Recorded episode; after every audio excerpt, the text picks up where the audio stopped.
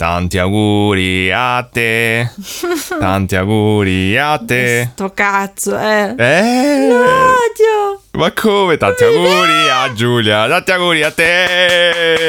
Madonna. Battere le mani quanto gli dà fastidio. Madonna, non c'è niente che odio più al mondo della gente che batte le mani e che canta tanti auguri a te. Esatto, e noi abbiamo fatto tutto questo per te, cioè dove noi sarei io. E quindi? E quindi sigla? Bravo. Hai visto Armadina sul giornale? Dice che hanno accoppato il sor Pasquale. C'è chi dice che la moglie gli l'alieni o i satanisti. Però è inesatto, un cielo spiega brivido guato. Bene, ben ritrovati. Giulia è ancora incazzata perché ho battuto le mani, ma ricordate che Giulia oggi ha lavorato tutto il giorno per i suoi appunti, e nonostante sia il suo compleanno, di chi è la colpa di questo? È vostra. Esatto. È vostra che siate qui a sentire questo podcast. E stasera usciamo a cena col cazzo. Non usciamo perché stiamo a registrare il podcast. Quindi lasciatemi come regalo di compleanno, vai, usiamo la pietà, vai, una bella recensione su iTunes. Brava, bravissima, una bella recensione dicendo che Giulia è bravissima, è il suo compleanno. E niente, comunque voi potreste anche dire: ma non potete registrare un altro giorno? No, non possiamo registrare, perché noi registriamo questo giorno. Noi registriamo questo giorno, le tradizioni sono importanti. Non si sa qual è, nessuno sa. Le tradizioni sono importanti, sono l'unica cosa che ci divide dagli animali. Sì, che poi è la settimana esistenzialista di Daniele, quindi non so cosa potrebbe dire. Non lo so neanche io, infatti. Ma comunque, che ho detto l'altro giorno?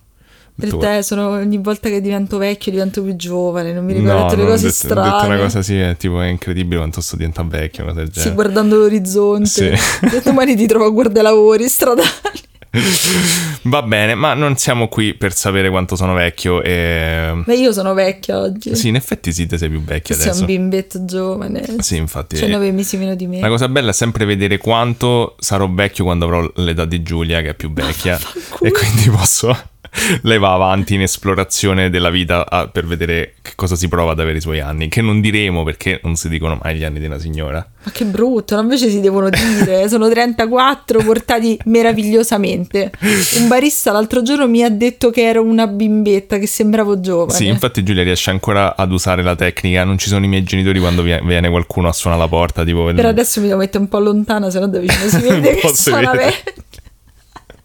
Comunque volevo dire una cosa, dato che comunque questo podcast si occupa anche di psicologia, volevo raccontarvi perché odio la gente che batte le mani. Secondo me è molto importante, perché io quando ero piccola, cioè quando vivevo a casa dei miei genitori, avevamo un giardino, cioè la mia finestra dava su un giardino dove c'era questo vicino di casa che adorava farsi le telecronache di calcio battendosi le mani da solo, ma per ore, anche di notte. Però il fatto è che voi direte: ah, che bravo ragazzino, che bello. Invece no, c'aveva tipo 20 anni, e io tipo la notte prima del mio esame delle superiori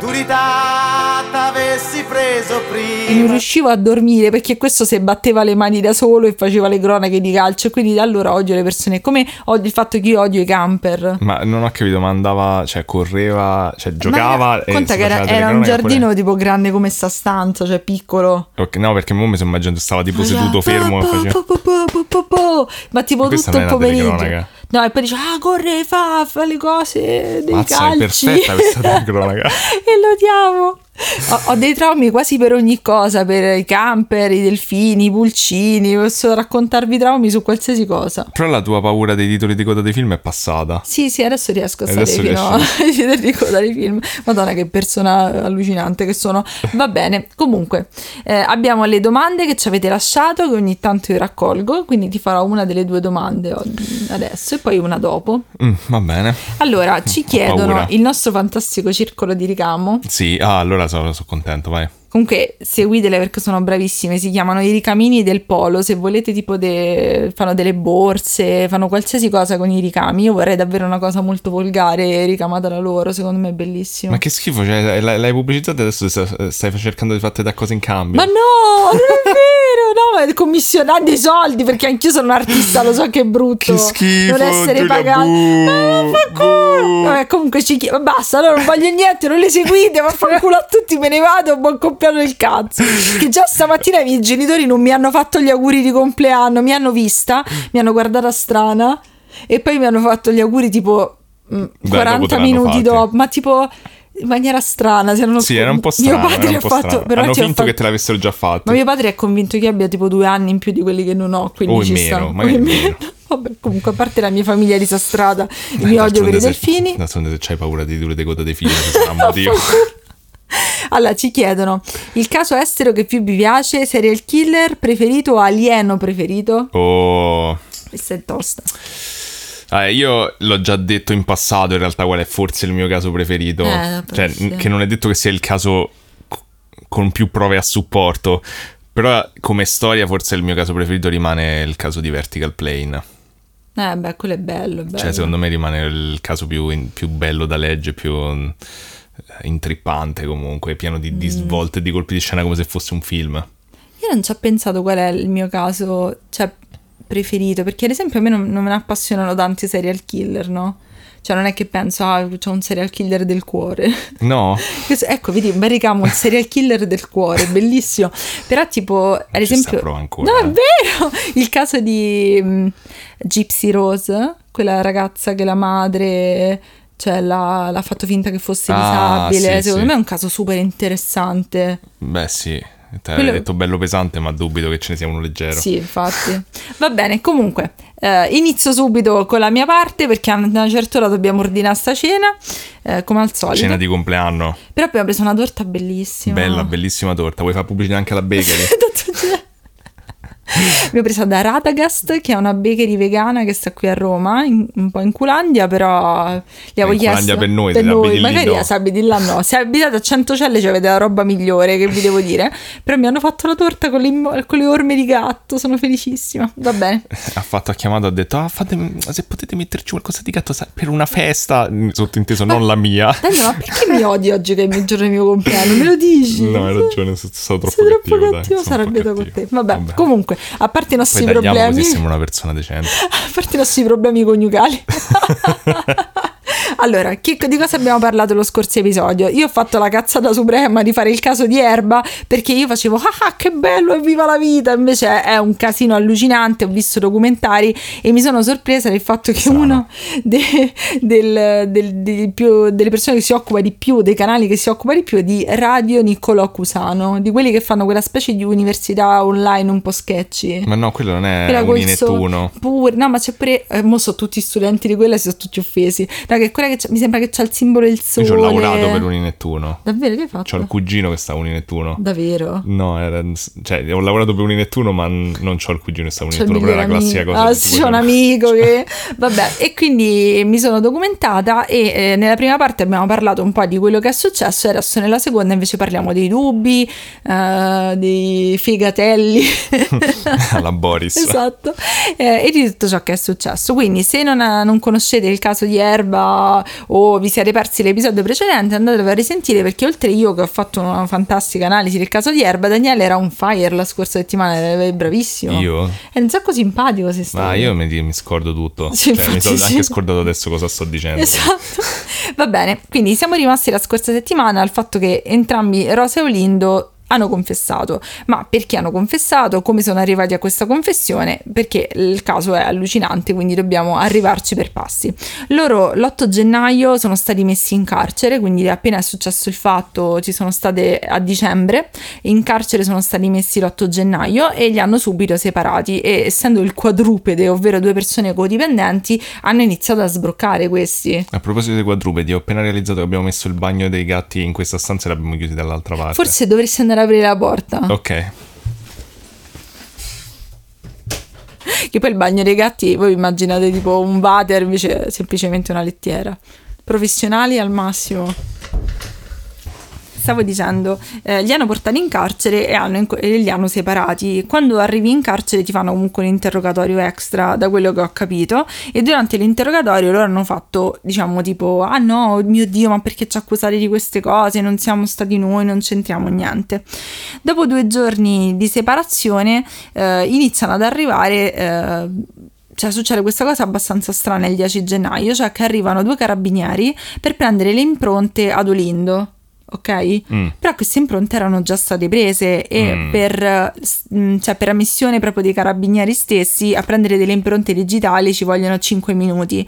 Invece stranamente queste persone si trattengono ore e ore con Olindo e grazie a uno di questi due carabinieri che si è pentito e ne ha parlato in tribunale, Finocchiaro se non sbaglio, sappiamo che loro hanno passato queste ore a convincere Olindo a confessare dicendogli che gli avrebbero dimezzato la pena, che l'avrebbero tenuto con Rosa, cioè facevano leva sulla questione Rosa e Olindo, sapendo che non potevano stare l'uno senza l'altra, erano codipendenti, cercando di convincerlo a confessare. Lui non era comunque sicuro di questa confessione, però sempre 2 giorni dopo Olindo chiama gli stessi carabinieri dicendogli va bene, venite un attimo in carcere.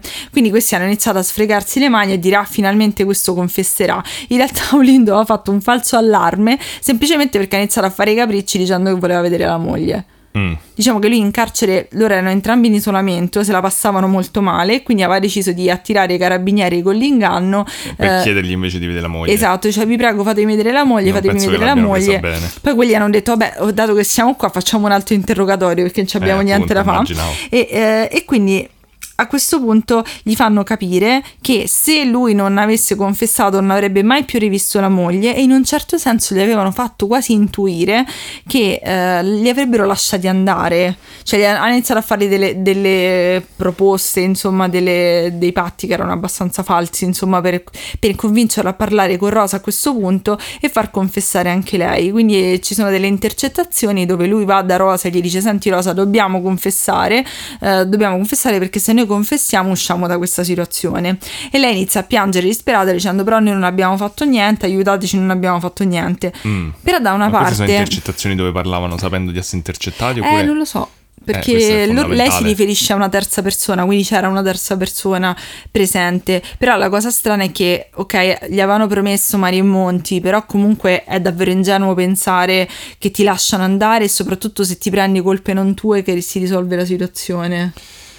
È vero, però c'è pure da dire che è una tecnica che purtroppo viene usata spesso, e spesso il risultato è poi che la gente magari, cioè pensando che tanto comunque sia magari la situazione e le prove portano talmente tanto alla tua colpevolezza pure se te sei innocente che è meglio che confessi piuttosto che... Sì, perché più che altro... Cioè, comunque ovviamente ti prendi una pena maggiore se poi vieni condannato e non hai confessato tu di tua spontanea volontà. Sì, poi io mi rendo conto che ho un'ignoranza assurda del sistema giudiziario italiano a questo punto, cioè quello americano, sai, se te sei vista 200 stagioni di Law and Order non è che è realistico, però una... Vabbè, noi non abbiamo una giuria. No, quello lo so. Una pallida idea. Però a questo punto insomma gli fanno una pressione enorme, tanto che alla fine Rosa decide di proteggere Olindo dicendo proprio io ho paura che questo s'ammazza, fa cose strane, perché lui stava soffrendo paradossalmente più di lei il carcere, e decide di prendere la colpa soltanto lei e confessare. Il problema di questa confessione è che è allucinante. Lei inizia a sparare una miriade di cazzate, ma c'è proprio scritto sugli appunti questi. Una miriade di cazzate. Esatto, però in ogni caso lei inizia a dire cose che non hanno senso col caso, ad esempio che la luce della famiglia Castagna era accesa, quando sappiamo che una delle prime cose che avevano fatto i colpevoli era quello di staccare la luce alla palazzina, e oltretutto lei aveva detto di aver avuto un alterco con Raffaella Castagna, nonostante Raffaella Castagna fosse tipo 2 volte, cioè Rosa è molto piccola e invece la Castagna era molto grande, molto, molto più forte di lei, quindi è strano questo fatto. Oltretutto non coincide neanche con come era andato l'alterco, insomma, cioè la Castagna doveva essere già bella che è morta a quel punto, quindi non torna quello che lei dice per scagionare se stessa, cioè per scagionare Olindo, e si va avanti con la questione delle confessioni, perché quando ad Olindo fanno sentire la confessione di Rosa dice va bene, allora confesso pure io. E lui quello che confessa è molto accurato, ma perché Olindo seguiva il caso, cioè ha letto il mandato di cattura e oltretutto ha guardato le trasmissioni televisive, letto i giornali, quindi lui sapeva, lui era informato, quindi è molto più coerente come confessione. Oltretutto fanno una seconda confessione, non so perché. Lei essendo analfabeta probabilmente neanche poteva. Esatto, in questa seconda confessione sembra che lei sia venuta a conoscenza, gli abbiano fatto ascoltare la la prima confessione di Olindo, e quindi la sua confessione è più allineata e meno piena di cazzate, diciamo. Vabbè, ho capito, ma questi cioè proprio stavano a cercare in tutti i modi di, esatto, di fargli fare una confessione che fosse coerente per chiudere il caso. E queste confessioni sono anche strane perché hanno contato, e diciamo che Olindo ha detto una imperfezione, una cavolata al minuto, cioè ci sono 235 errori nella confessione di Olindo, e non sono delle confessioni comunque neanche queste cioè proprio troppo sensate. Ma il movente... I problemi di vicinato e oltretutto queste confessioni sono infarcite di sto andando bene, devo dire questo, scriva lei, faccia come le pare, però okay, non mi sembra una cosa normale, sì, neanche secondo me. Poi oltretutto entrambi finiranno a ritrattare, e questa cosa inizialmente l'ho vista come una cosa tipo vabbè, si sono pentiti, però dall'altra parte, per delle cose che ho letto poi, dato che me lo scordo se lo dico adesso, questa sembra una strategia, cioè sembra una strategia degli avvocati questa cosa di ritrattare, ma poi ne parleremo più avanti. A questo punto un altro dettaglio che dobbiamo trattare è la questione di Valeria Cherubini, perché secondo Valeria Cherubini è la moglie di Frigerio, quindi della persona che è l'unica persona che è sopravvissuta, anche se adesso è morto, perché comunque cioè, non era proprio anziano, però tutto quello che gli è successo penso che abbia molto pesato sulla sua persona. Aspetta, ma adesso nel 2021 oppure all'epoca? No, penso che sia morto da 2 o 3 anni. Ok, però comunque ci hanno avuto poi tempo di ha vissuto un altro po' di tempo, lui ha seguito il processo. Però Valeria Cherubini, la cosa strana è che secondo gli inquirenti lei è stata uccisa nel pianerottolo e poi dopo, cioè è stata colpita a morte nel pianerottolo, e dopo essere stata colpita ha risalito le scale per 2 piani fino ad arrivare a casa loro e poi morire a casa loro. E è una cosa molto strana, perché comunque una cosa che dovete sapere, che non ho detto nella prima parte, è che lei ha ricevuto un colpo contundente alla testa e le è stata recisa la lingua.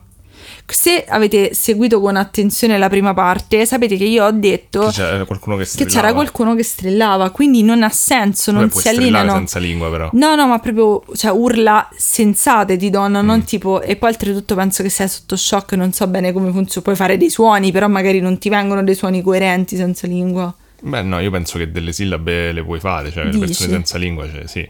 Però dice boh. Cioè, non tutte le... Però forse erano, cioè il fatto è che dicono che come faceva Frigerio cioè quando sono arrivati i soccorritori, Frigerio ha detto, cioè gli ha fatto capire che c'era qualcuno al piano superiore, lui aveva la gola tagliata, lui non poteva parlare, però hanno sentito chiaramente le urla di donna che dicevano penso delle cose sensate, perché poi il sospetto è questo, cioè che lei non sia stata uccisa con tutti gli altri, ma sia stata uccisa quando a un certo punto i soccorritori si sono resi conto che c'era troppo fumo, hanno sentito le urla, se ne sono andati, hanno aspettato che arrivavano i pompieri. L'assassino che già c'era, era nel piano di sopra, per questo gli aveva fatto il segno, e lei a questo punto è stata uccisa dopo, e dicono come avevano fatto Rosa Olindo a rimanere all'interno, a ucciderla e poi coperti di sangue ad andare via nella corte dove già c'erano le persone radunate senza farsi vedere. Questo è un altro dubbio nel caso, che comunque è abbastanza pesante, e da questa questione si è arrivati a un'ipotesi, che è un'ipotesi che poi riprenderemo, cioè che il colpevole è rimasto nel palazzo, dalla casa di Frigerio e della Cherubini ha sceso le scale, è tornato nella casa della famiglia Castagna, che era un piano molto più basso, è andato in terrazzo, si è calato ed è sceso in strada in questo modo. Però scusa, non era giorno, cioè qualcuno l'avrebbe visto che si calava? No, era sera. Ah, era sera.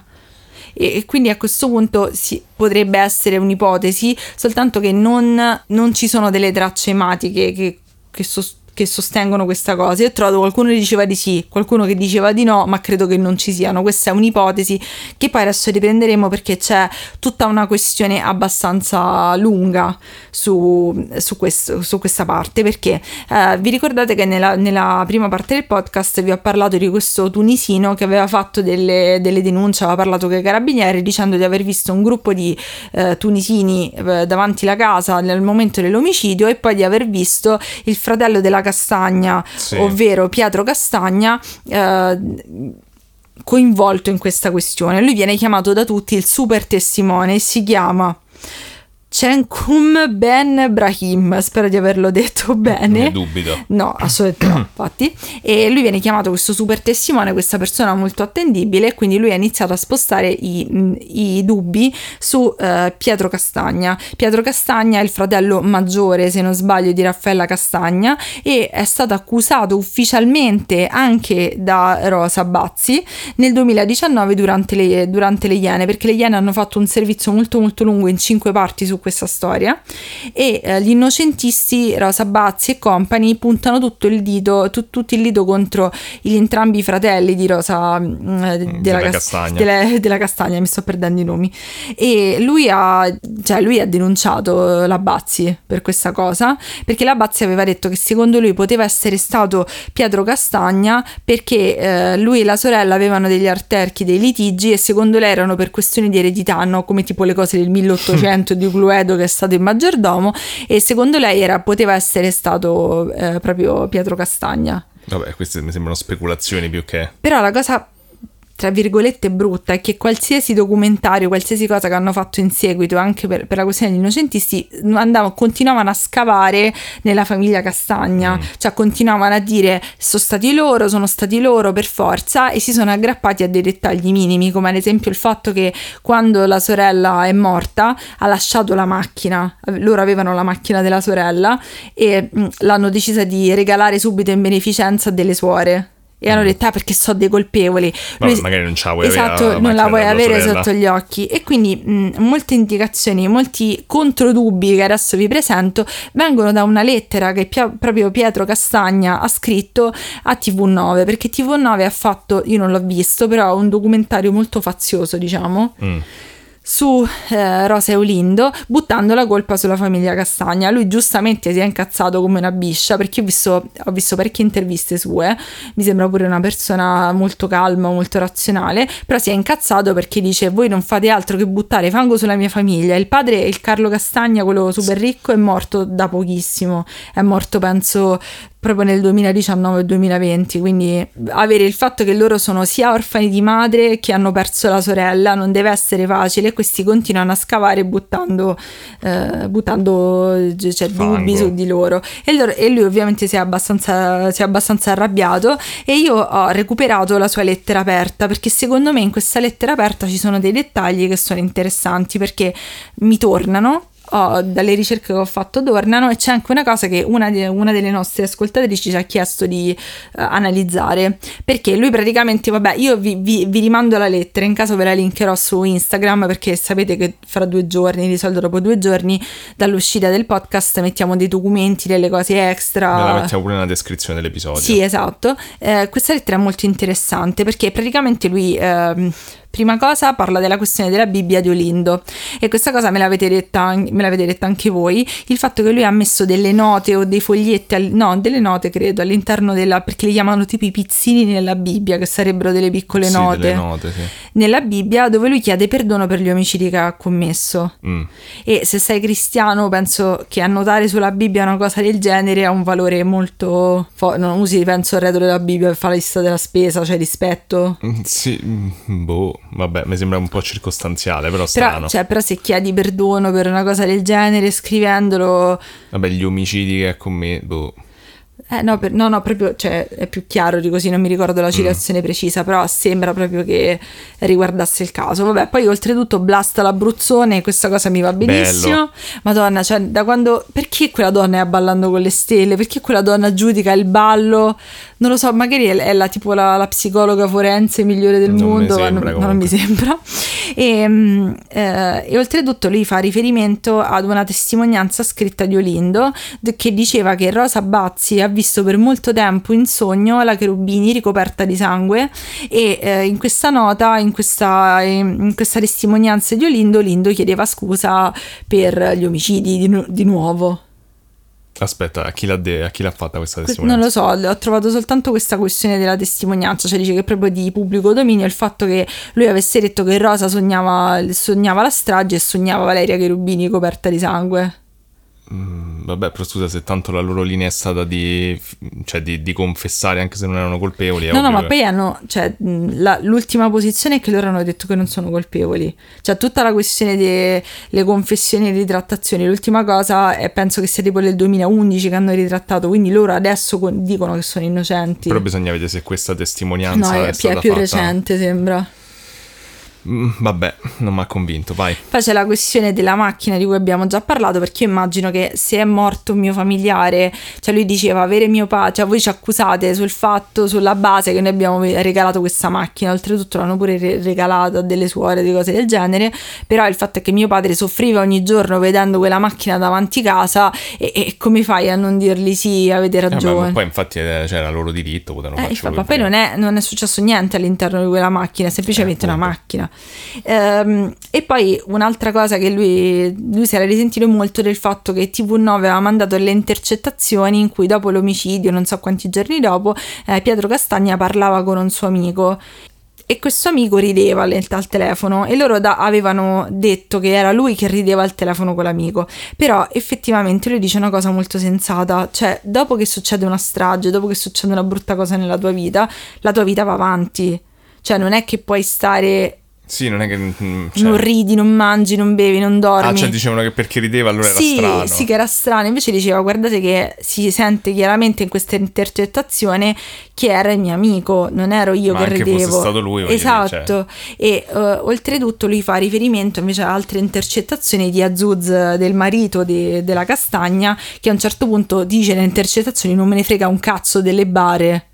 Cioè dice delle cose allucinanti che poi non le ho sentite nel contesto, però lui dice, cioè lui pure a breve distanza della morte di tutta la sua famiglia dice tipo non me ne frega un cazzo le bare, vabbè pazienza, ride scherza, quindi cioè dice ok voi avete fatto passare a me l'inferno, però lui ha detto delle cose molto complesse. Oltretutto lui continua a sostenere che Azzuz aveva dei problemi di rancore contro lui e contro il fratello e che il super testimone fosse un amico spacciatore di Azzuz che Azzuz aveva indirizzato contro di loro. Vabbè, ma cioè, non hanno fatto delle indagini su sto super testimone per vedere se c'era dei precedenti? No, perché al momento del processo lui è sparito. L'hanno ritrovato recentemente Le Iene, però comunque lui era sparito. Quindi cioè dici rimani se rimani nella zona. Un po' sospetto. Che oltretutto Azzuz nel 2012 ha avuto un cambio di idea, ha detto no, Rosa e Olindo sono... Improvvisamente penso che loro siano... Colpevoli? No, innocenti. Ah, ok. Vabbè. A questo arriviamo anche alla questione... No, aspetta, Zuz è il marito della Castagna, ok.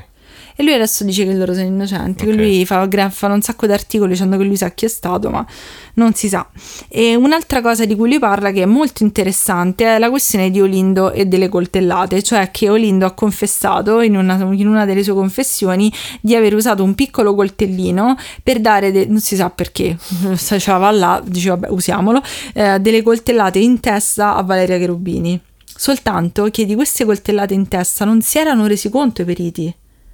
Non era in nessun documento e quindi lui si è tradito dicendo di aver fatto una cosa che non era agli atti. Questo è un po' più pesante. Lui dice, questo, cioè, accusate me. E oltretutto lui dice anche un'altra cosa. Voi dite che io praticamente ero lì dentro la casa, ho ucciso tutti. Oltretutto dice che i tempi non tornano perché la madre aveva fatto, cioè, diciamo che sembra che lui non poteva essere in quella casa. Oltretutto aveva un alibi. Però il fatto è che dite che io dovevo essermi calato da un... come si dice... quello per far cadere l'acqua dai tetti, una grondaia, però lui effettivamente dice guardate io sono un uomo di una stazza molto grande, come facevo a fare praticamente Rambo buttandomi dalle finestre, poi non facendomi trovare, quindi secondo me è molto interessante anche vedere il suo punto di vista, perché io non sono convinta della questione di Rosa Olindo, però da un'altra parte sto ricambiando un'altra volta idea, perché comunque se la cosa delle coltellate è vera, cosa che sembra essere... quella è un po', cioè come facevano a sapere un dettaglio del genere, però... a meno che non gliel'hanno detto, però ho detto che non era agli atti. quindi no, non potevano averglielo cioè detto. Lui, la sua confessione era basata su quello, come faceva a saperlo? Cioè se ne sono accorti dopo, e oltretutto il fatto è che loro hanno fatto vari ricorsi, casini eccetera, però nel 2011 hanno confermato la loro, il loro fermo, il loro ergastolo. Però tipo dicono che è una cosa spropositata, tipo 55 giudici si sono espressi sul loro caso e tutti e 55 li hanno trovati colpevoli. Quindi diciamo nel 2001 abbiamo la condanna definitiva, e le ultime cose che so di Rosa e Olindo sono il fatto che Rosa ha contratto il Covid nel 2019. Ok. In carcere. Ammazza subito. Esatto. 2019. Penso che nelle carceri sia stato molto più complicato. E però la cosa strana è che ho trovato cose tipo su Novella 2000, perché sembra che lei e Olindo sono in crisi. Cioè io penso, cioè sono in due carceri diversi, e che lei si sia innamorata di un uomo lì in carcere, ma purtroppo quest'uomo sia stato investito da una macchina. Non rido perché fa ridere, ma semplicemente perché Novella 2000 che cazzo c'entra. E oltretutto lei smentisce assolutamente, quindi non sappiamo niente di loro, so soltanto che continuano a lottare per l'innocenza, sono un sacco di innocentissimi, ma non lo so, mi sembra che è una storia, cioè come al solito, come la cosa di Amanda Knox, dico non ci ho capito niente anch'io all'inizio e continuo ad avere dei forti dubbi, però è vero che ci sono molte cose che mi fanno riflettere, ma le cose che ha detto il fratello mi sembravano espresse in maniera molto, come si dice, molto convincente. Quindi mi sono fermata qui perché avrei potuto andare avanti per settimane con le cose della Radio Niccolò Cusano eccetera, quindi se volete fare voi ulteriori accertamenti, però il fatto è che loro rimangono in carcere, non vogliono ascoltarli ulteriormente. C'è anche la questione che ci sono delle prove mancanti, però stando ai loro avvocati sono delle prove importanti, stando ad altre persone sono delle cose minori, tipo il cellulare di Raffaella Castagna che l'hanno già visto. Insomma è sempre lo stesso fatto, insomma ci sono due campane. Ma la domanda che ti era stata fatta qual era invece? È questa cosa della Bibbia. Ah ok, della Bibbia. Sì, mi era stato chiesto di parlarne. E poi la percentuale del sondaggio? Sì, bravo Daniele. Nella percentuale del sondaggio siamo rimasti per non sono colpevoli soltanto con 2 voti in più. Siamo quasi 50-50. Quindi è spaccata anche l'opinione dei nostri ascoltatori. Per me è molto interessante usare i sondaggi per vedere voi cosa ne pensate. Io devo dire che sto tornando indietro, cioè ero più per l'innocenza, però ora sto tornando per la colpevolezza, non lo so. Beh, questa cosa delle coltellate, a meno che non viene spiegata in un altro modo, è un po'... cioè c'ha un peso abbastanza consistente, certo, però bisognerebbe poi capire perché ci sono state tutte quelle inesattezze prima, perché... Però ad esempio la questione della Bibbia l'hanno usata proprio nel processo, cioè è stata una delle cose che gli ha fatto decidere di... Però lì non è molto furbo, comunque. Capito, boh, un po' strano. Però ad esempio lui parlava proprio del fatto che loro hanno ritrattato in maniera cosciente e strategica per confondere le acque. Ah sì, tipo il fatto che Azzuz aveva detto, mi sono ricordata le sue intercettazioni, mi pagherebbero per scopare, non ho capito perché.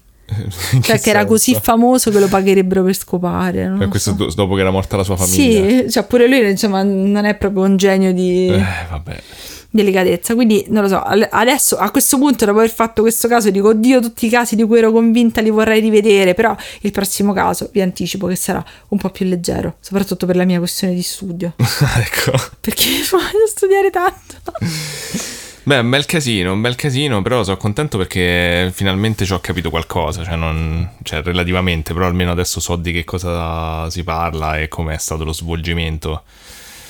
Però è effettivamente una di quelle situazioni, di quelle storie nebulose in cui non si riesce a capire niente, perché comunque c'è una lite di follia tra vicini. È vero che c'è il caso, quant'era, 2 casi fa, insomma, delle amiche che c'hanno Satana nei mutande e ammazzano la loro amica, insomma, non è che c'è tutta sta logica, però... Pensa pure a una bella borsa con scritto Satana nelle mutande. Non so, potrebbe finire male, comunque. È come quando il mio amico Simone, mi ricordo alle superiori, siamo andati ai Musei Vaticani e c'era la maglietta dei Bad Religion con la croce al contrario, e non era la croce normale ma barrata, forse la croce barrata, sì, è vero. Secondo me non era una buona scelta, vabbè, però lui era anche quello che aveva un coltello lunghissimo, no, non era un coltello, era un cucchiaio. Era un coltello? No, era un cucchiaio. Dei forbici, il cucchiaio. No, era un cucchiaio, è sempre stato un cucchiaio all'aeroporto, vabbè. Ah no, all'aeroporto sì, era c'ha le forbici enormi, quindi... Comunque era una brava persona, era un po' sbadato. Va bene. Allora eravamo tutti ai superiori. Ti posso fare un'altra domanda prima che... A me? Procedi? Scusa, faccio a te. Fammela. Vai. Te la ricordi? Te l'avevo detta la seconda domanda. Ah sì, me la ricordo. Ma così spoiler che ci siamo letti prima e preparate. Ho capito, per però la dovevamo vedere un po'. Ok, fai naturale però. Daniele, c'ho un'altra domanda. Oh, bene, dimmi. Qual è il tuo colore preferito? È difficile questa domanda. Lo so, per questo ho fatto a te. A me piace tantissimo il grigio. Che non è un colore. Vabbè sì, facciamo finta che è un colore. Ma scusa, è il lavoro tuo? Ma che ne so. Infatti a me, cioè, ogni volta dicono no, ma questa domanda è fatta una colorista. A me in realtà piace tanto. A me piace tantissimo il nero. Il rosso però tipo rosso sangue. Il rosso Ferrari. No, il rosso Ferrari è troppo luminoso. Il viola, però mi piace tantissimo il grigio. Io adoro. Tu ti fa schifo il grigio? A me? Per le magliette, non ti piacciono le magliette? No, a me il grigio non mi dispiace. Però forse il mio preferito è il viola. Il viola è un bellissimo colore. Il colore del sacro. A me piace pure il giallo senape, è bello. La mia amica. Però te è come se tipo vanno da un cuoco gli chiedono qual è l'ingrediente preferito. Se sei un cuoco ti sa tutti. Però tipo la mia amica Lola che ne capisce di armocromia mi ha detto che io sono in autunno e a me torna molto con i colori che mi piacciono. Se tu non so che sei. Io estate, chiaramente. Dici? Sì. Non so messo se è un inverno... No. Triangolare, non lo so. Non so neanche come funziona, non sparo a caso, chiaramente. Ti devi mettere dei pezzi di carta vicino alla faccia, con dei colori, ti fai delle foto e poi c'è una signora che gli dà tipo 50 euro e ti dice vabbè, allora sei in inverno. Ma non credo che... Era come, ti ricordi quella dei fiori... Oddio, quella dei fiori delle pancine, che sì, bello. Comunque no, però... insultato Lola dicendo ha dato 50 euro a una che... No, io non che... No, Lola non ha dato 50 euro. Ma non lo so come c'è l'armocromia, poi ci sono... Penso che bello, oggi riesco a mettere in difficoltà costantemente. Oggi sei proprio cattivo con me, ma perché... Oh, ma è sempre così che il mio compagno sei proprio cattivo, ma perché? Ma perché è una strategia, fa ridere. Ma ci manca solo che mi fai lo sgambetto mentre passi, sto stronzo. Ma non ti alzi finché facciamo un podcast. Quindi mo tocca a me. Io lo dico sempre perché magari spero che una volta la risposta sia no. Tocca a Kimchi. Ora ci parla dei suoi croccantini misteriosi preferiti. Fammi prendere gli appunti allora. Comunque dai. Sottolineo il fatto che ci sono gruppi poco seri e gruppi più seri di armocromia, io credo. Sì, guarda, ormai ha insultato tutti, anche tutti i nostri ascoltatori che si intendono di armocromia, oltre a una tua amica. Ma non ho insultato Lola! Sì, no, guarda. Non credo, Lola gli hai dato 50 euro a quella signora. Ma chi ti ha detto che erano 50 euro? Ma scusa, ma oggi hai detto, oggi non faccio appunti. E mo c'hai gli appunti. So 3 righe che non lo vedi. Ma seriamente? Ma comunque non dovevi dirla sta cosa. Scusate, no, sei preparato proprio benissimo. Mi sono preparato. Mi hai fatto venire voglia di Bellini. Pure io ci ho pensato. Ma comunque tu non devi leggere gli appunti, anche se sono pochi. Io guardo di là adesso. Che pazienza, solo perché che te ridi poi che è il compleanno tuo. Sì, che bello, la volta l'anno io aspetto tutto l'anno per dirlo a Daniele e lui per dirlo a me. Vabbè, allora oggi ritorniamo dalla religione al campo dell'ufologia. Forse. Se non erano UFO erano padroni. Infatti, ragazzi, cioè, nel senso il paranormale comunque sempre su sti temi andiamo a girare, quindi capisco come Giulia tanto fa solo gli omicidi, quindi. Ma non è vero, ho fatto pure le truffe. È una truffa. Però dovresti fare pure tipo gli elfi, gli gnomi, come Mago Gabriel. Ma quali gnomi ci stanno in Italia, a parte il Mago Gabriel? Oh, se lo sapete, se avete gli gnomi con gli orecchi lunghi. Lunchi. Vorrei che poteste vederli. Sant'Ranilo. Vabbè, allora torniamo nel campo dell'ufologia, però è un caso che secondo me ci riserva delle sorprese molto interessanti. Soprattutto andremo a riascoltare questa volta parecchi inserti audio che so che comunque apprezzate / odiate. Che bello, è come quando facevi dei disegni grandissimi, mettevi le immagini enormi nella tua tesi di laurea, capito? Perché così risparmiavi le parole. Sapevo che il punzecchiarti per tutta la tua sezione probabilmente mi si sarebbe ritorto contro.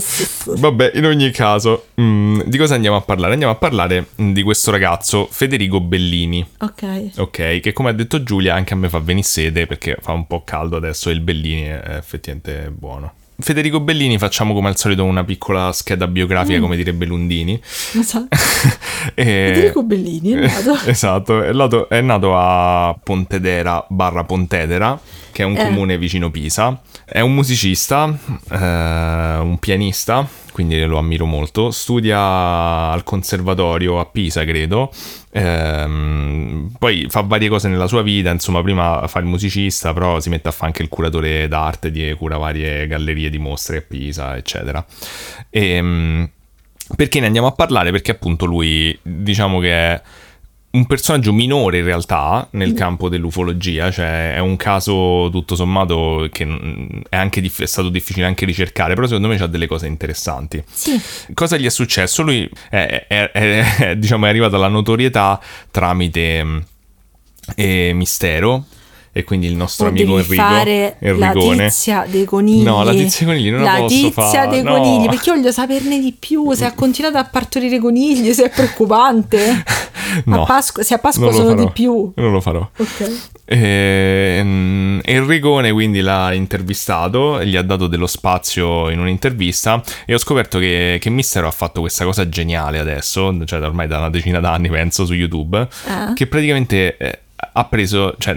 C'era queste interviste che chiaramente non voleva montare, perché comunque probabilmente non c'erano neanche i soldi per pagare lo stagista che gli monta le interviste, e quindi le chiamano uncensored.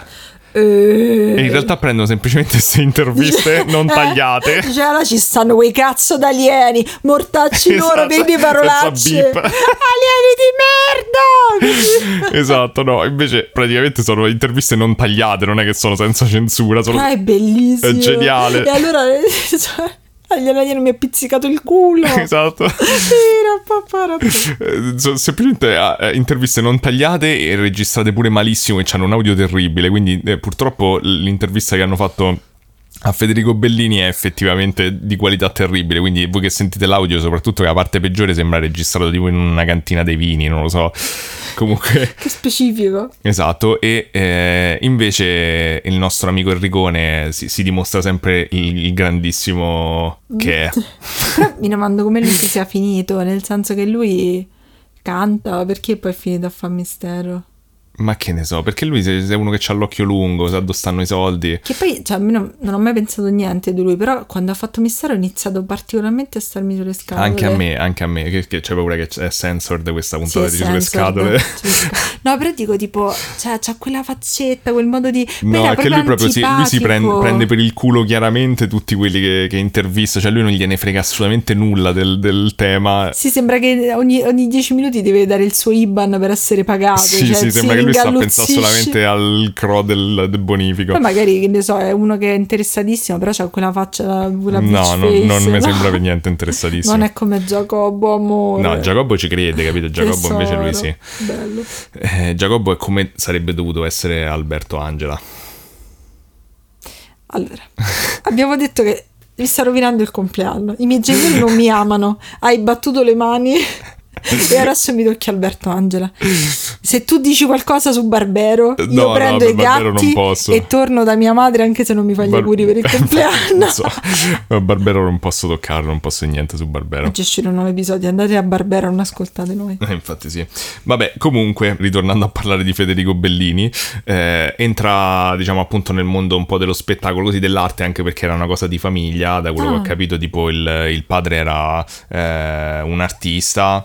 E invece tipo c'è un pittore, e lo zio dice che lavorava nel cinema, non so cosa faceva nel cinema, magari faceva tipo, non lo so, il facchino, il tipico facchino del cinema, pieno così. E quindi cosa succede però? Lui appunto viene intervistato e comincia a raccontare il fatto che a un certo punto della sua vita lui ha iniziato a rendersi conto di aver fatto delle esperienze da bambino di abduction. Ah, Dio, spero che non mi succeda mai, che me lo ricordo. Allora, una cosa interessante già è che effettivamente non credo che abbiamo mai parlato di abduction in questi termini nel podcast prima, perché noi abbiamo sempre fatto casi di contattisti. Ricordo di aver detto brevemente forse la differenza, però la ripeto, diciamo che abduction... sono forse lo stesso fenomeno del contattismo, solamente che in qualche modo sono esperienze più traumatiche per la persona che le subisce. Cioè le abduction hanno una connotazione negativa, quindi di solito sono esperienze molto traumatiche, mentre Il contattista spesso poi o reinterpreta le sue esperienze iniziali come positive, oppure proprio dall'inizio comunque ha una comunicazione in corso che appunto spesso magari verte su temi tipo ambientalisti o comunque su messaggi positivi. Precisi. Sì, invece l'abductee, cioè il tizio che viene addotto, semplicemente di solito ha delle esperienze terribili, le classiche cose che vediamo nei film, tipo con le operazioni, eccetera. Tipo, sì, tipo cose sessuali. Sì, la cosa delle sonde anali in realtà non credo che sia così diffusa, però a parte in South Park. Questo sarà tutto uncensored di questo podcast, perché non mi va di montarlo. Oggi non so parlare, come ieri che ci ho detto Daniele, vediamo il pratino. Il pratino invece del padrino. Vabbè, comunque, mi ha fatto perdere il filo. Oh, scusatemi. Dato che è uncensored, non lo taglio sto pezzo in cui ho perso il filo. No. Ritrovalo. Allora, vabbè, non gli mettevano le sonde nel sedere. No, non gli mettevano le sonde nel sedere, però lui ricorda di aver fatto queste esperienze da bambino. Lentamente cominciano a riaffiorargli questi ricordi di questi sogni estremamente vividi, che però lui non percepiva come sogni, in cui ricorda che praticamente nella stanza lui stava, da quello che ho capito, andava con i nonni in vacanza, che avevano una casa a 2 piani, e lui dormiva nel piano di sopra di questa casa. Sì. E lui ricorda questi sogni, appunto, che erano al limite tra il sogno e il vivido, in cui si apriva questa sorta di portale dimensionale in un angolo della stanza, e uscivano questa specie di entità nere che lo prendevano e lo portavano via, e diciamo che i suoi ricordi, e questa è già la prima parte interessante, cioè in certe cose delle abduction generalmente i casi che l'ufologia ricerca sono quelli molto netti. Cioè, okay, quelli molto del tipo, ok, mi sono svegliato, anzi magari non stavo neanche dormendo, sono arrivate delle entità mentre stavo camminando nel bosco, mi hanno preso, mi hanno portato su questa astronave, mi hanno fatto gli esperimenti, perché una delle teorie più accreditate per spiegare in maniera non paranormale le abduction è quella delle paralisi notturne.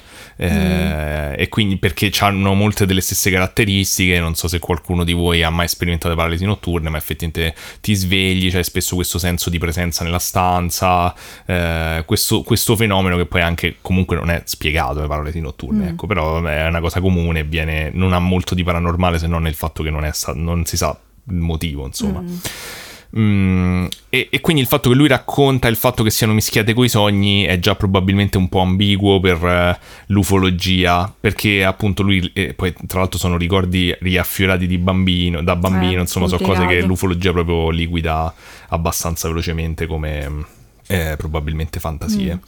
Però il contenuto, andremo a vedere, è abbastanza interessante. Appunto, lui si ricorda di queste entità nere, si ricorda di questi sogni vividi con questa specie di mostri giganteschi che lo inseguono. Uno direbbe, vabbè, qualunque bambino fa sogni del genere, però si ricorda molto che erano vividi, e si ricorda che queste entità spesso lo prendevano e lo lanciavano in una specie di schermi neri che erano al posto delle finestre, e al di là di questi schermi neri c'era solo il buio.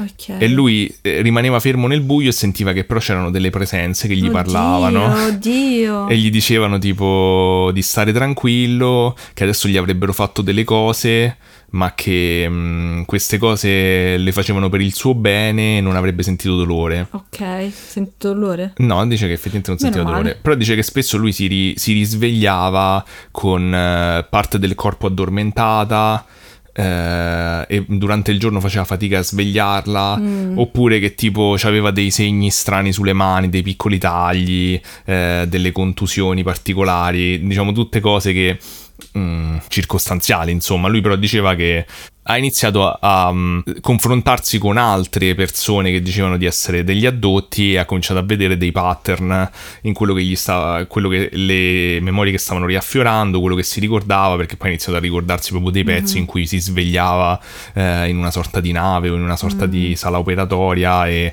si ricordava di guardare il vetro che aveva di lato e vedeva il riflesso di questo alieno, diciamo questa entità che lo operava da sopra. Che paura! E quindi andiamo un attimo a sentire alcuni pezzi di questa intervista uncensored, quindi mi raccomando attenzione perché potrebbe essere troppo per le vostre orecchie. Attenzione alle parolacce. Esatto. E in particolare riguardo all'aspetto forse più interessante, cioè il fatto che lui a un certo punto, tra l'altro proprio perché ha visto, dice, un'altra intervista di un altro addotto che si è presentato al Il Bivio, quindi sempre il nostro amico Enricone. Ma non è Bivio, quant'era stupida quella trasmissione. Esatto, però lui dice che questa cosa gli ha cominciato a far venire dei dubbi sulle sue esperienze e quindi praticamente... complicato. Già, e quindi praticamente è andato da un... ipnotista. Sì, da un ipnotista. Che cacchio. Vabbè, che comunque è la tecnica standard. Cioè, che però... Però se ne sapete sia di satanismo che di alieni, è una cosa, è molto grigia come zona la questione di ipnoti. È una zona grigia, ma vedremo che è una cosa interessante. Se non hai un ipnotista super bravo... sì, è complicato. Come l'amica di mia madre, ti ha detto che era una principessa in un castello, ricchissima. Sì, l'ipnosi è stata molto criticata anche dagli ufologi stessi nel cercare di capire, di venire a capo di questo fenomeno dell'abduction, perché comunque c'è il problema dell'induzione ipnotica, cioè comunque della suggestione ipnotica, e quindi il fatto che comunque l'ipnotista può contaminare indirettamente e inconsciamente le memorie della persona che viene ipnotizzata. Ad esempio ci sono delle analisi in questi casi di abduction dove si vede che ci sono degli elementi ricorrenti nei pazienti, diciamo, nelle loro esperienze di abduction, e questi elementi cambiano in base alla persona che gli sta facendo l'ipnosi. Quindi, tipo, che ne so, c'è stato un ipnotista famoso americano che aveva sempre un po' più di connotazioni new age nei racconti, qualcun altro che aveva sempre invece che gli alieni erano fatti in un certo modo. Quindi di solito però queste cose vengono registrate, anche le sedute vengono registrate, e ci sono dei casi in cui è palese che la persona che sta facendo l'ipnosi sta direzionando i ricordi della persona, quindi del tipo, che ne so, fa freddo, è buio, non vedo niente, l'ipnotista gli dice sei dentro il disco volante, che ne so, appunto, dentro l'UFO, e lui dice sì, adesso vedo il metallo, in quel caso ovviamente gli ha messo già, è molto difficile farle. Però ci sono stati nella storia dell'ufologia molti ipnotisti che in teoria sono stati considerati cioè che erano gente che lo faceva comunque, certo, di professione, tipo Bud Hopkins, che forse è il più famoso che ha analizzato questo problema. Quindi è comunque controverso, cioè ci stanno sicuramente un sacco di ciarlatani. L'ipnosi come strumento in generale non è proprio, è controverso in tutti i campi, e in questo di più. Però spesso i risultati sono interessanti perché anche da persone molto diverse escono fuori storie simili, quindi questo è comunque un dato che va spiegato. E anche con differenze culturali comunque escono fuori spesso storie che sono simili sotto certi punti di vista. E lui racconta appunto di essere andato da un ipnotista. A un certo punto, con questo professore, so che hai anche fatto un'esperienza di ipnosi regressiva. Esatto. E che cosa è saltato fuori? Di tutto, di più. Cioè, lì abbiamo incominciato in questa ipnosi a ricostruire i sogni, i ricordi più particolari, sia della mia infanzia ma anche recenti. Quindi gli ultimi rapimenti che erano accaduti nei mesi prima in cui ho fatto l'ipnosi. E poi successivamente ho incominciato a vedere e a riconoscere questi alieni.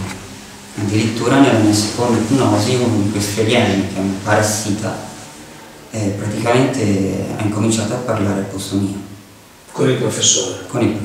E cosa diceva? Diceva cose abbastanza agghiaccianti, che è lui che ci ha creati, che noi siamo loro creature, che siamo una cosa loro, e che anche se quel professore mi avrebbe liberato, questo parassita mi avrebbe ripreso prima o poi, perché ha un legame che non si può interrompere. Beh, qui ora parte per la tangente. Però io prima che ti esprimi, vai. Salvatore Aranzulla conta, perché ti vedevo prima che vedevi questo che parlava. Non era un po' Salvatore Aranzulla. È vero, c'hai ragione. Però volevo innanzitutto farvi capire sempre lo stile del nostro amico Enrico.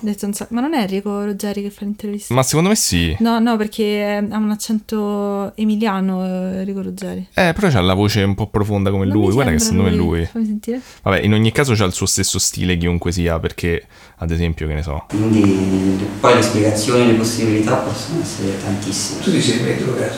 No, mai fumato, mai bevuto qualche bicchiere. Non sei mai fatto una canna? Una volta. E lì hai visto i mondi. No. Questa è la delicatezza comunque dell'intervistatore, che sia Ruggeri o no, Ruggero. Vabbè, non mi ricordo mai Ruggero. Se è Ruggero, okay. Però è uncensored, Daniele, devo chiedere queste cose. C'hai ragione, però la cosa, forse la cosa più bella sta verso la fine, cioè dove praticamente si è proprio sbragato totalmente l'intervistatore. Tutta una serie di operazioni anche per il controllo fisico delle persone rapite, cioè loro vogliono che questo in perfetta forma fisica. Beh, non te l'ha fatto lavoro di merda. Esatto, per come la percepiscono loro ovviamente. Vabbè, cioè poveraccio. Comunque in realtà adesso l'ho messo un po' fuori contesto perché fa ridere il fatto che gli abbia detto che quello ha fatto un lavoro di merda ed è comunque poco, diciamo, poco sensibile. Ma poi immagino che posto povero Cristo non gli avete dato solo il rimborso del viaggio, ma è sì, arrivato fino a là. Esatto. Beh, però questa cosa è un po' fondamentale perché lui, Federico Bellini, insiste molto su questo fatto che lui fisicamente è diverso. Okay. Cioè lui dice che è super gracile, che nonostante qui ci abbia la nostra età sembra più vecchio. Sembra comunque sia, sì, non sembra un 32enne, un 33enne comunque sia. Oh, poverino, dai, come sei duro con te stesso. Sì, che lui si sente che proprio è sempre stanco, che non riesce a fare delle cose. Lui attribuisce indirettamente, cioè non gliel'ho sentito dire esplicitamente, però attribuisce indirettamente la colpa di questa cosa all'esperienza che ha avuto. E in effetti, cioè, qui nell'intervista, poi ve la metto nella descrizione, fa comunque, dà un po' l'impressione di una persona un po' remissiva e tra l'altro sembra un ragazzo molto carino, simpatico. Sì, tra l'altro nella sua, diciamo, nel resto dell'intervista dice anche con nonchalanza cose abbastanza pesanti, tipo qui parlava appunto del fatto che secondo lui gli alieni che lo rapiscono in qualche modo sono interessati alla sua salute, cioè solamente per tenerlo in vita perché gli serve, e diceva ad esempio io ho provato a uccidermi varie volte ma non me l'hanno lasciato fare. Cavolo, comunque, cioè, anche se non è vero, insomma, è tremendo il fatto che tu ti senti che il tuo corpo viene violato costantemente. Sì, se non da conigli. Però dico, cioè, è spaventoso come idea, quindi anche se è una cosa psicologica, cioè si vede che è molto turbato da questa cosa. Sì, e ravanando nei posti più oscuri dell'internet, come mio solito, ho trovato un video, non so da dove è uscito fuori, della seduta ipnotica che gli è stata fatta. Ma dai. Quindi se per caso state al buio, state a fare qualcosa, vi faccio il warning prima, è un po' spaventosa. Ma perché? Non devo neanche dormire. Vi faccio sentire solo l'inizio, poi ve la linkerò, così sì, Giulia si spaventa intanto. Okay. E non ci sarà niente da fare. Lo ha capito. E non ci sarà niente da fare. Mi sto divertendo. Anch'io molto. E ora che ha preso le tue coordinate, l'ha visto bene. Hai visto come abbiamo buttato fuori gli altri? Ora tocca a te. Ma io non sono uguale agli altri. Sei peggio degli altri. Ma chi se ne frega se sono peggio? Ora tocca a te. È solo tocca un punto di vista.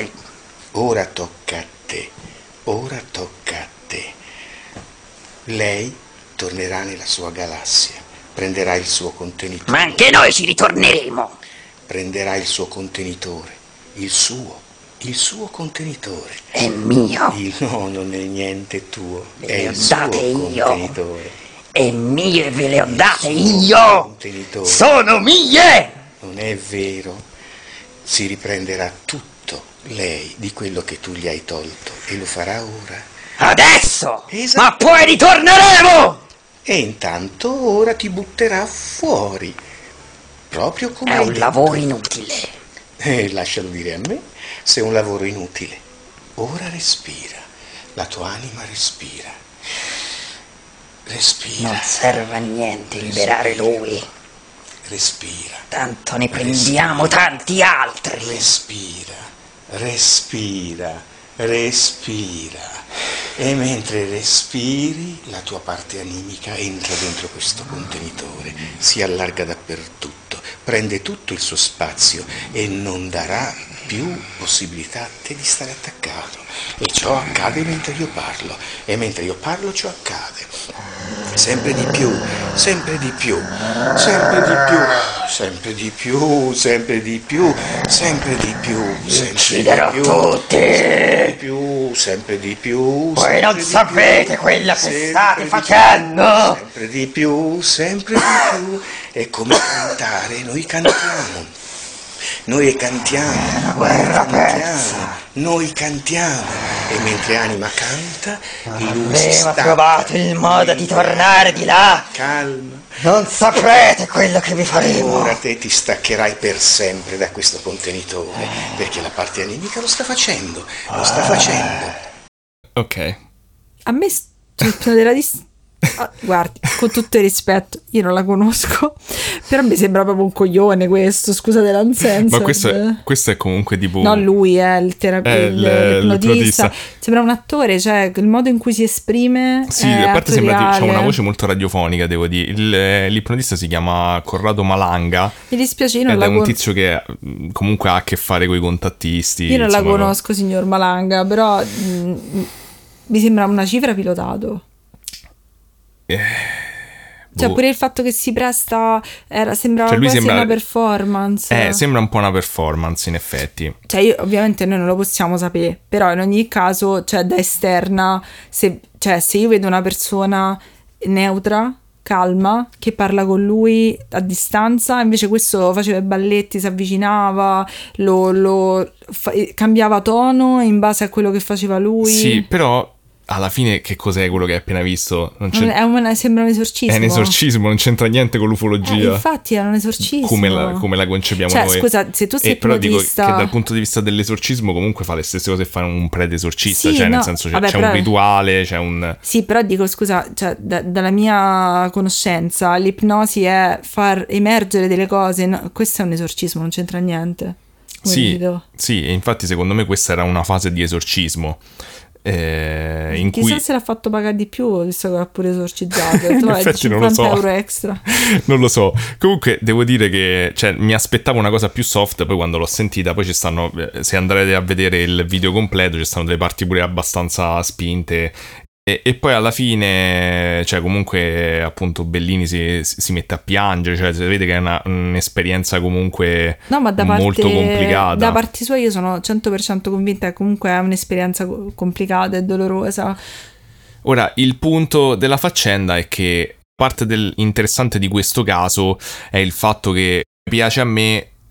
Ci stanno delle linee sfumate comunque nel che cos'è un esorcismo, certo. Appunto è una possessione demoniaca, lui però parla di abduction aliena, lui ha delle esperienze che sono come quelle aliene, però poi questo alieno vive nel suo corpo e parla attraverso di lui. È un po' troppo, perché è una cosa strana, forse è un mio bias, però quando si parla di alieni, quando la gente inizia a buttarci dentro un po' di tutto, mi lascia sempre perplessa. A me onestamente no, a me convince un po' di più invece, perché secondo me, se il paranormale effettivamente esiste, secondo me, e quindi diciamo se la realtà si comporta in questi modi strani che noi osserviamo, io continuo a essere convinto che il fenomeno probabilmente è lo stesso in tutti i casi e sono sfumature e manifestazioni dello stesso fenomeno diverse, ma non sono fenomeni diversi.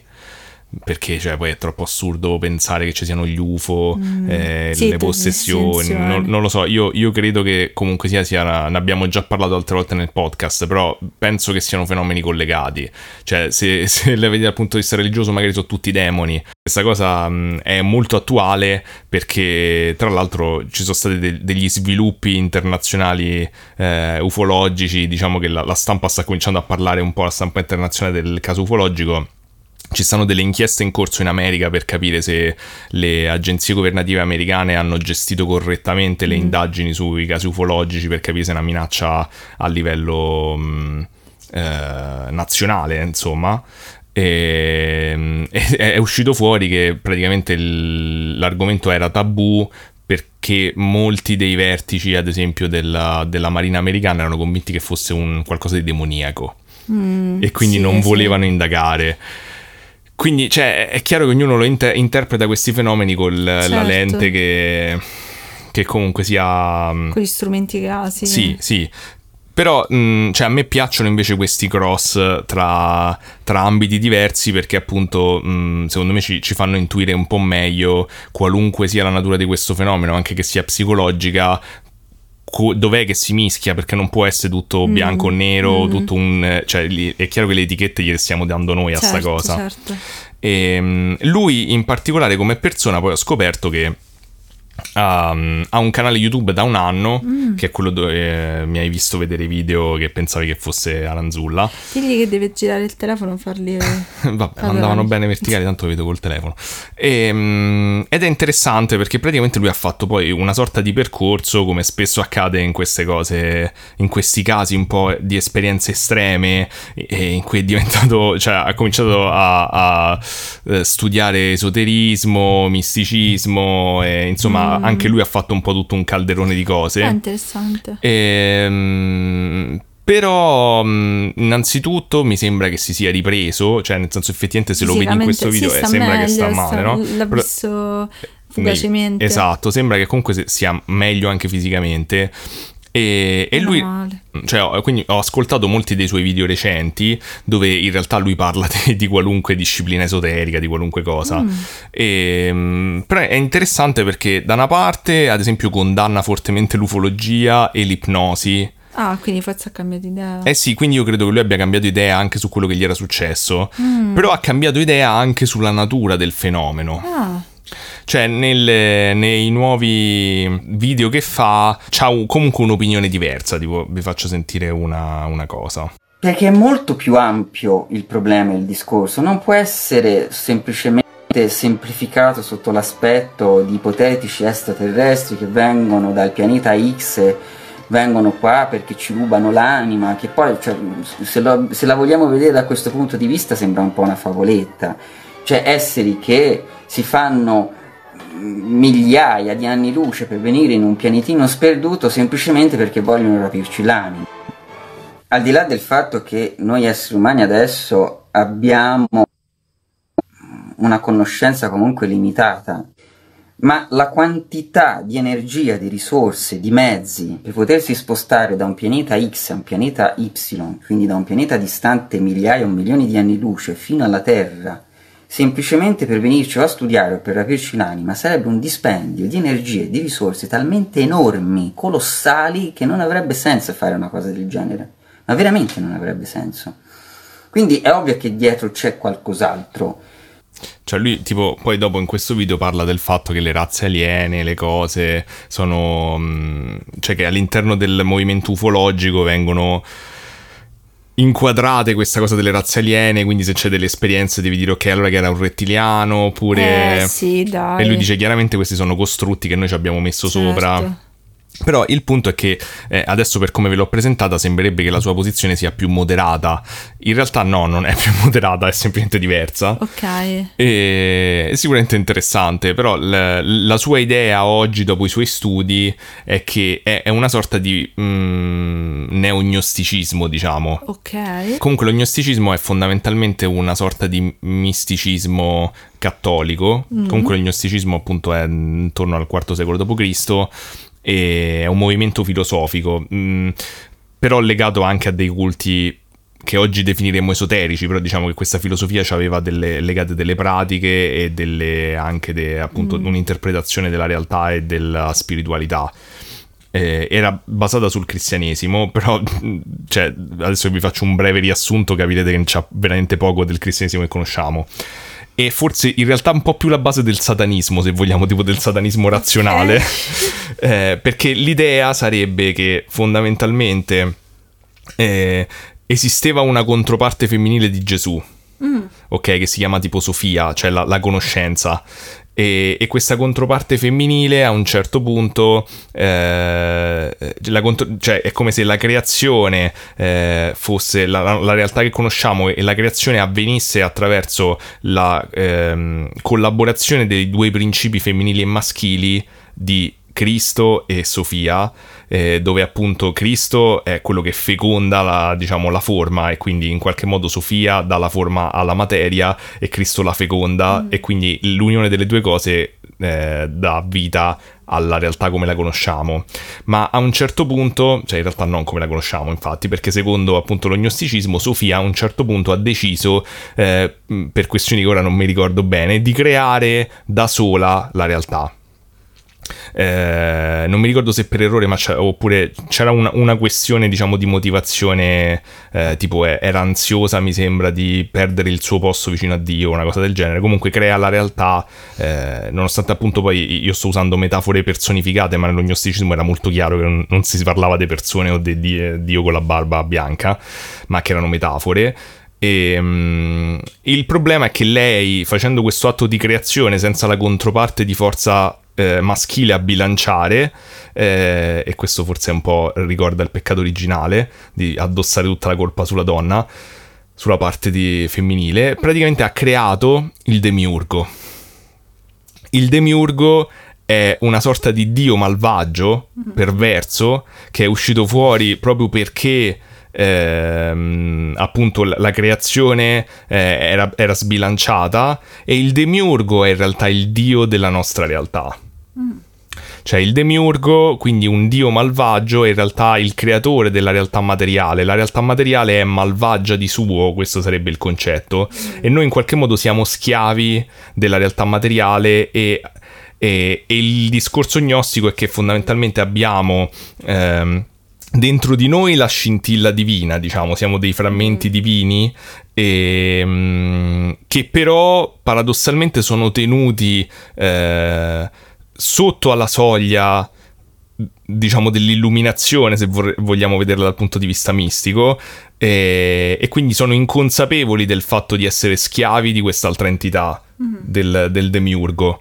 Nonostante appunto in realtà dentro ogni essere umano ci sarebbe una scintilla divina che funziona al di sopra della realtà materiale, però la nostra coscienza individuale invece è tenuta schiava, diciamo, dal demiurgo, che ci fa credere